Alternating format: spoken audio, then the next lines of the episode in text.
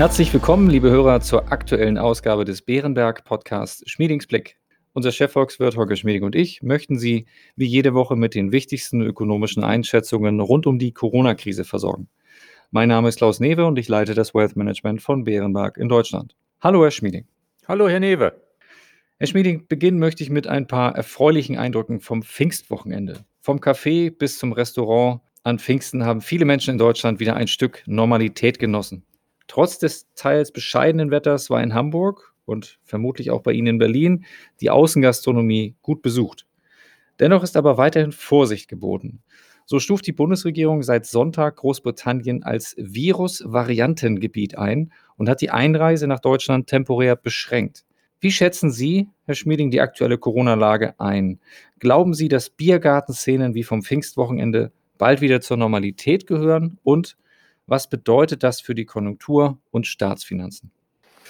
Ja, Herr Newe, das Pfingstwochenende war schön. Auch ich war Freitagabend dann erstmals wieder in meinem Lieblingsrestaurant, allerdings draußen. Und ich hoffe sehr, dass das jetzt normal wird und bleibt.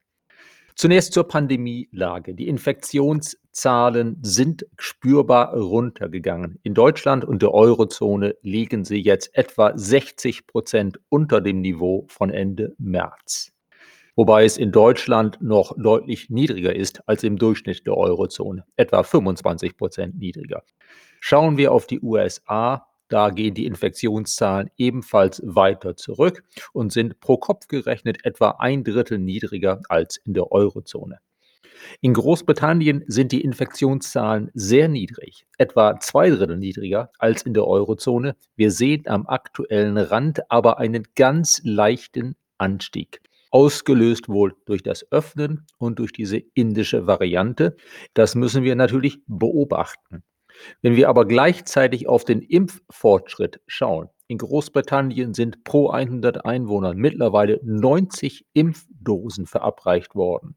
In den USA 86, in Deutschland 55 und im Durchschnitt der Eurozone etwas über 50.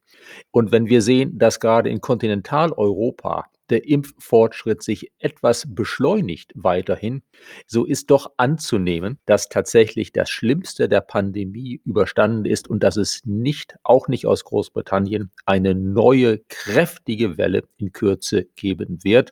Nach den vorliegenden Informationen helfen die Impfstoffe ja durchaus auch gegen die indische Variante. Also für mich bleibt die Annahme, dass bei uns das Öffnen der bis jetzt eingeschränkten Bereiche langsam weiter fortschreiten kann. Und wir sehen ja, dass, wenn es wieder möglich ist, die Leute in die Restaurants, die Biergärten strömen. Wenn anderes wieder geöffnet wird, wird es ähnlich sein. Die Zahlen sprechen alle dafür, dass wir einen kräftigen Wiederanstieg der Wirtschaftsleistung bekommen mit dem Öffnen. Bisher passt alles zu unseren konjunkturellen Annahmen, die ja recht optimistisch sind.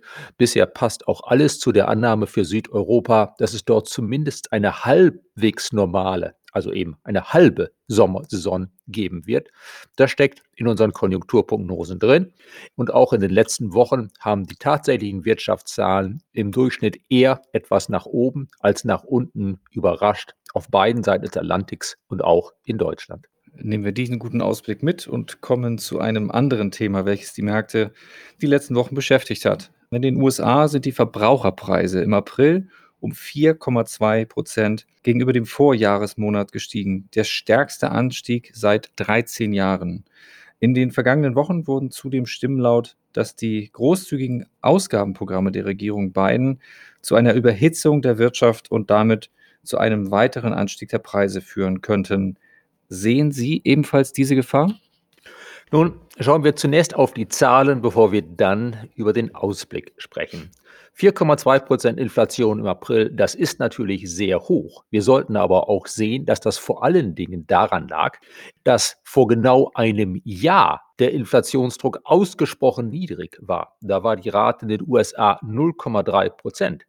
Nehmen wir die beiden Jahre zusammen, so können wir sagen, dass im Durchschnitt der letzten beiden Jahre, vergleichen wir also April 2021 mit April 2019, dass im Durchschnitt der beiden Jahre die US-Inflationsrate für April pro Jahr bei 2,25 Prozent gelegen hat. Und das wäre in etwa der Wert, den die US-Notenbank ja anstrebt. Ein großer Teil dieser kräftigen Schwankung im Vorjahresvergleich kommt ja daher, dass vor einem Jahr der Ölpreis ins Bodenlose gefallen war. In diesem April waren deshalb die Spritpreise in den USA 50 Prozent höher als vor einem Jahr. Das trug erheblich zu diesen 4,2 Prozent bei. Also das zu den Zahlen, um sie ins Verhältnis zu setzen. Jetzt zum Ausblick. Ja, in den USA wird die Inflationsrate in den kommenden Monaten hoch bleiben. Wir erwarten dann in der zweiten Jahreshälfte einen langsamen Rückgang auf einen Wert etwas unter 2,5 Prozent in einem Jahr, also im Frühjahr 2022, und danach einen langsamen Trendanstieg, getragen dadurch, dass dann auch wohl die Lohninflation, die derzeit noch sehr verhalten ist, langsam in Gang kommen wird.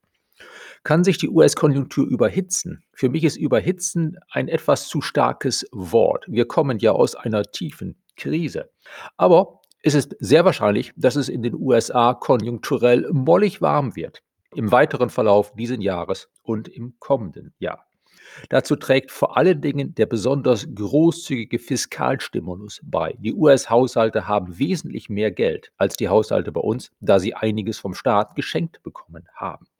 Allerdings, diese Schecks an fast alle Verbraucher sind mittlerweile versandt, sie sind angekommen, da dürften keine neuen Schecks mehr folgen. Die weiteren Konjunkturprogramme, beispielsweise für den langsamen Aufbau der Infrastruktur, werden zwar vom Ausmaß her sich ganz groß anhören, sie werden aber über zehn Jahre verteilt sein, sie werden wohl teilweise durch Steuererhöhungen gegenfinanziert. Also der große Schub der Fiskalpolitik ist vorbei und deshalb glaube ich, dass es zu einem richtigen Überhitzen der US-Konjunktur nicht kommen wird. Vielen Dank. Wir bleiben noch kurz bei dem Thema Verbraucherpreise, blicken aber bei uns vor die Haustür, denn auch in Deutschland ist Inflation ein Thema. In ihrem Monatsbericht hat die Deutsche Bundesbank Ende letzter Woche geschrieben, dass sogar ein Anstieg der Inflationsrate auf vorübergehend 4 Prozent bis zum Jahresende möglich sei. Sehen Sie in der aktuellen Inflationsentwicklung ein Problem und wie könnte der weitere Jahresverlauf konkret aussehen? Lassen Sie uns auch hier, Herr Newe, zunächst einmal auf die Zahlen schauen und dann da auf die Frage eingehen, ob das ein Problem ist und wie der weitere Verlauf sein könnte. Man muss wissen, dass es in Deutschland zwei Inflationsraten gibt, die etwas unterschiedlich gemessen werden. Da ist einmal die ganz normale Rate, über die wir typischerweise auch in den Nachrichten immer wieder hören. Und dann gibt es die etwas anders berechnete Rate, die nach einem gemeinsamen europäischen Schema berechnet wird. Diese Rate ist insgesamt etwas schwankungsanfälliger als die normale deutsche Rate.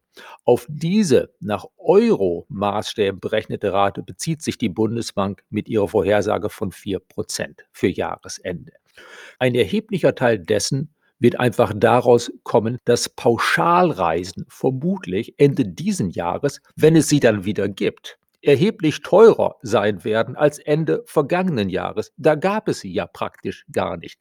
Das verzerrt den Inflationsdruck erheblich. Wenn wir von Sondereffekten absehen, die sich beispielsweise ergeben auch durch die zeitweilige Absenkung der deutschen Mehrwertsteuer, durch den Öleffekt oder auch dadurch, dass derzeit wohl die erhöhten Transportkosten an Verbraucher weitergegeben werden können, dass aber die Transportkosten ja nicht immer weiter steigen werden. Wenn wir von solchen Sondereffekten absehen, dürfte die deutsche Inflationsrate recht verhalten bleiben. Und wenn wir den Zweijahresvergleich wieder machen, wie bei den USA schon einmal, sagen wir mal 4% Ende diesen Jahres, dann sollten wir dazu sagen, dass Ende letzten Jahres die Inflation bei minus 0,7% lag.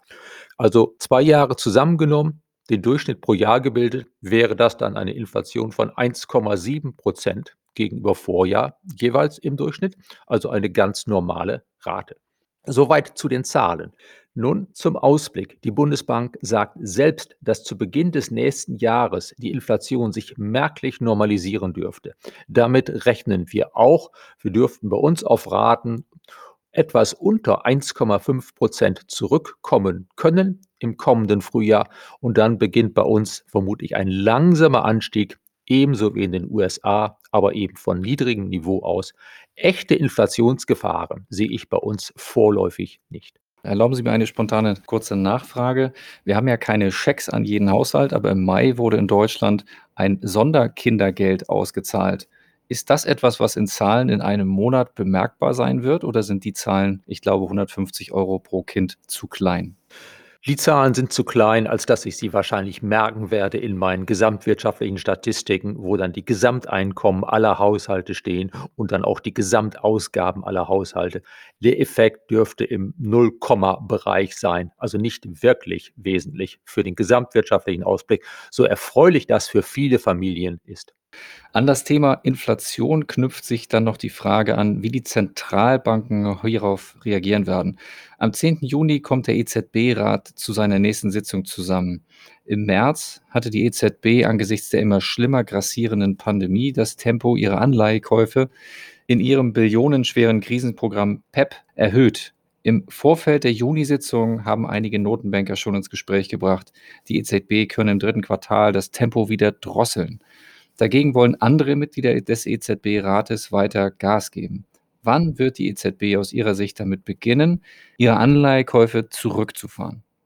Zunächst zum Hintergrund. Im März hat die EZB ja innerhalb ihres Krisenprogramms PEP das Tempo der Anleihekäufe erhöht, weil damals ja die Pandemie in der bei uns dritten Welle so kräftig grassierte. Ich hielt es für sinnvoll, dass die EZB jetzt im Juni sagt, die Pandemie flaut ab, wir gehen wieder auf das Tempo zurück, das wir vor dieser Märzentscheidung hatten. Wird die EZB das machen? Ich glaube nicht ganz. Die Diskussion ist offenbar kontrovers. Ich könnte mir einen Kompromiss vorstellen, dass das Tempo der Anleihekäufe wieder etwas zurückgefahren wird, aber nicht ganz auf das Niveau, das wir vor der Märzentscheidung hatten. Alles in allem rechne ich schon damit, dass künftig von Vierteljahr zu Vierteljahr das Tempo der Käufe innerhalb dieses Krisenprogramms PEP etwas gedrosselt wird. Und dann müssen wir sehen, ob das Programm über März 2022 hinaus verlängert wird. Vermutlich wird man dann eine Entscheidung treffen, dass es nicht abrupt stoppt, sondern dass es dann ab März 2022 langsam tatsächlich ausläuft. Es legt natürlich eine Zusatzfrage nahe an einen Prognostiker wie Sie. Wann können wir in der Eurozone gar erste Zinsschritte erwarten? Schnelle Antwort, wahrscheinlich etwa Mitte 2023 im Sinne dessen, dass die EZB dann ihre Leitzinsen langsam anheben könnte, wobei die US-Notenbank wohl spätestens Anfang 2023 beginnen dürfte. Und wir erwarten, dass die britische Notenbank bereits in der zweiten Hälfte kommenden Jahres angesichts des dort ja etwas ausgeprägteren Inflationsdrucks als bei uns, dass die britische Notenbank dann bereits in der zweiten Hälfte nächsten Jahres die Zinsen etwas anhebt. Das ist natürlich noch ein bisschen hin und je länger wir in die Zukunft schauen, desto ungenauer wird es. Aber wenn wir den Blick weiter in die Zukunft richten, glauben Sie, Herr Schmieding, dass wir auf absehbare Zeit wieder so etwas wie Zinsen sehen können? Oder wird der Nullzins in der Eurozone noch für sehr viele Jahre erhalten bleiben? Nun, die Zinsen und Renditen, wie wir sie vor 20, 30 Jahren hatten, werden wir wohl für längere Zeit nicht erreichen. Dafür reicht einfach der Inflationsdruck nicht aus. Aber ich erwarte schon, dass die Renditen an den Anleihemärkten weiter nach oben streben. Wir waren vor einigen Tagen ja mal bereits bei dem, was wir für Mitte des Jahres für die zehnjährige Bundesanleihe vorhersagen, nämlich minus 0,1 Prozent, statt des Tiefpunkts von minus 0,6 Prozent, den wir im vergangenen Spätherbst mal kurz hatten. Für Ende dieses Jahres erwarten wir bei der zehnjährigen Bundesanleihe plus 0,1 Prozent, ein Jahr später 0,6 und zwei Jahre später, also Ende 2023, 1,1 Prozent. Also in diesem Sinne, die Konjunktur läuft, die Inflation wird nach einem kurzzeitigen Buckel im kommenden Jahr abnehmen, aber danach langsam nach oben streben. All das passt dazu, dass die Renditen auf Dauer etwas ansteigen und dass man dann vielleicht in ein oder zwei Jahren sagen kann, na ja, das ist zwar immer noch sehr niedrig, aber das sind immerhin schon Zinsen, die nicht mehr das Prädikat Nullzinsen verdienen. Die Anleihenrenditen und Hypothekenzinsen sind bereits nicht mehr so ganz niedrig, wie sie im vergangenen Herbst waren. Anfang des Jahres sind vor allem die Renditen in den USA und Großbritannien gestiegen. Im April und Anfang Mai sind dann auch die Renditen in der Eurozone gestiegen, auch wenn es zuletzt wieder einen kleinen Rückgang gab. Woran liegt das und wie unterscheiden sich die weiteren Aussichten für Renditen in Deutschland und der Eurozone von denen in den USA und Großbritannien? Allgemein mit der Konjunktur, die wieder angesprungen ist und dem Inflationsdruck, der langsam, langsam zunimmt, unabhängig von all diesen kurzfristigen Schwankungen. Allgemein gibt es deshalb einen gewissen Trend bei Zinsen und Renditen nach oben. Das war zunächst in diesem Jahr besonders sichtbar in den USA und Großbritannien, weniger bei uns. Aber jetzt, wo es auch bei uns rasche Impffortschritte gibt, wo auch bei uns wieder geöffnet wird, wo die Konjunktur bei uns auch in Gang kommt, sehen wir, dass in gewissem Sinne die Renditen auf dem europäischen Kontinent etwas aufgeholt haben gegenüber den Renditen in den USA und Großbritannien. Ich erwarte, dass künftig die Renditen weiter langsam nach oben gehen, wie eben schon beschrieben, aber mehr oder weniger im Gleichschritt. Das heißt, die Renditen in den USA und Großbritannien bleiben höher als bei uns, aber der Abstand zu den zehnjährigen Bundesanleihen wird sich nicht mehr spürbar ausweiten. Es geht langsam mit einigen Schwankungen überall mit den Renditen wieder weg von der um die Nulllinie zu etwas weniger gedrückten Renditen. Lieber Herr Schmieding, wir sind schon wieder am Ende unserer heutigen Zeit. Ich danke Ihnen wieder einmal sehr für Ihre Einschätzung. Gerne, Herr Newe. Liebe Hörerinnen und Hörer, vielen Dank für Ihr Interesse. Wir hoffen, es hat Ihnen gefallen. Und falls ja, empfehlen Sie uns gern weiter. Wenn Sie Fragen oder Anregungen haben, schreiben Sie uns gerne eine E-Mail an schmiedingsblick.beerenberg.de. Bleiben Sie gesund und bis kommende Woche.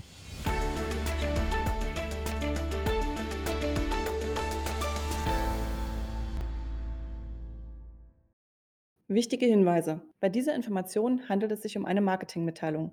Diese soll Ihnen Gelegenheit geben, sich selbst ein Bild über eine Anlagemöglichkeit zu machen. Wir weisen ausdrücklich darauf hin, dass diese Information keine individuelle Anlageberatung, keine Anlageempfehlung und keine Anlagestrategieempfehlung darstellt. Frühere Wertentwicklungen sind kein verlässlicher Indikator für die künftige Wertentwicklung.